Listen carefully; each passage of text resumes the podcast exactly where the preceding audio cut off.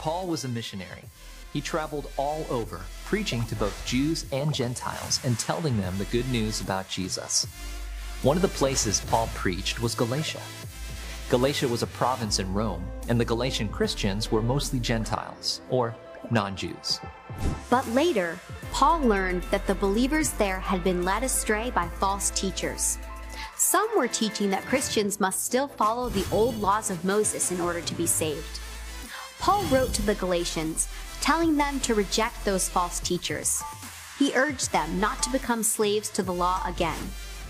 Christ has set us free, so we can live in freedom, Paul wrote. Jesus' death had bought them freedom from the law. Salvation comes through faith in Jesus. It is a free gift that cannot be earned by keeping any law. Paul explained that God changes people who trust in Jesus. God gives them the Holy Spirit, who guides them and gives them power to become more like Jesus. Live by following the Holy Spirit, he said. Paul wrote that the Holy Spirit changes the way we think and act. When people obey the Holy Spirit's leading, they have love, joy, peace, patience, kindness, goodness, faithfulness, gentleness, and self control. These things are the fruit of the Spirit, proof that the Spirit is in someone, like how a healthy tree produces fruit. This fruit is pleasing to God. The Holy Spirit changes our minds and hearts so that we want to obey God, and He gives us power to obey. The Holy Spirit guides us as believers as we live out God's mission for us to share the gospel in all the world. All right. So there was a lot of information presented in that video, and actually, the video covers the entire chapter of Galatians 5. So I thought maybe I could boil down for us two phrases that I think kind of sum up what I want to talk about today on Galatians 5. And the two phrases are because and so that. Because and so that. You see, the phrase because inherently assumes that there's some condition that must be met, right? Something has to be done first. However, the phrase so that assumes that the first condition has already been met, right? The, the first task is already completed, and now the phrase so that examines the result that's going to happen. So let me ask you this question to clarify what I mean here. Do you guys love your kids because of the pretty pictures they draw for you and how cute they are and how they give you hugs? Or do you love your kids so that they become faithful Christian adults who become productive members of society? I hope we can all agree with the so that statement, right? Because if you only loved your kids for what they could do for you, their cuteness, their hugs, their little pretty pictures that they draw for you, your, your love would run out pretty quickly, wouldn't it, right? As soon as they got a stinky diaper or had a bad attitude or a meltdown in the middle of a store, your love for them would pretty much evaporate into thin air, right? It would, it would be gone and they would have no more value to anybody. The, the so that statement, it presumes your love for your kids, right? It's a given. And it allows you to nurture them, love them, give them the gifts and the attention that, that you should freely lavish upon them. However, the Galatians in our text for today, in, in Galatians chapter 5, they've been misled by some some misleading Christians, right? Some, some Christians that don't know what they're talking about. And Paul has to correct them. You see, they're, they're living as because people. They think that what they can do for God is what is why God loves them, right? So the, the actions that they can take, their fulfillment of something called the law, right? If they can perfectly keep the law, then God will finally love them. But, but this is wrong. This isn't the correct way, and Paul corrects them, right? So I think sometimes we do this too, don't we? We fall into this trap of thinking that somehow our good works, our good deeds will get us more favor with God. That somehow we can kind of climb the metaphorical ladder up to heaven, rung by rung, one good work after another, right? We, we fall into this trap and we assume that uh, we should have better gifts or more favor with God because we give more money than other people, or maybe we do more volunteer work, we give our time to the church we're in all these committees, right? We, we do all these things, but this is living as because people, right? That's not why God loves us. We don't, we don't want to do that. Because if God loves, if, if God's love depended on our works, we would run out of it really quickly. We would be destined for hell and eternal separation from God if we had to work our way into heaven and into God's favor.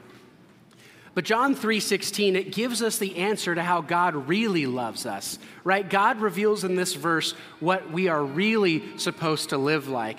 This verse has been called the gospel in a nutshell, right? It's, it's one verse that really tells us what God loves about us. And it's the best so that statement in the entire world. It says this God so loved the world that he gave his only begotten Son, and that whoever believes in him will never die, but will have eternal life. That is the best news in the entire world. God doesn't love us because of anything that we do. There's nothing that we can do for Him. His love for us is an automatic force in our lives, and it's always presupposed you can always assume that God has everlasting and unending love for you, no matter what situation you're in. God already loved the world and all his people in it, and he sent his perfect and innocent Son to die for humanity so that we could get eternal life in the new creation when he comes back a second time. So, the natural next question we should ask ourselves is how do we know that we are living as so that people? How do we know that we are living as so that people? Well, when you live a life where God's love for you is already presumed, right? You presuppose that God loves you, it changes how you choose to live. It makes you want to freely choose to do those good works that God tells us to do, right? You want to do that because God loves you so much and you want to share that love with the world. So you freely choose to do the things that He commands us to do out of respect, out of love, and out of such a desire to do His will. Uh, let me tell you like, like this the, the way that I can best describe it to you is it feels really good to give money to charity, doesn't it? You get a good feeling inside of you, right? You freely choose to do that. Does it feel really good every April 15th when the government takes a bunch of your money and taxes? Right? Yeah, not, not so much because you're forcibly having to do a work of the law. It doesn't feel as good. But when we freely choose to do it, that's different. That's reflecting God's love.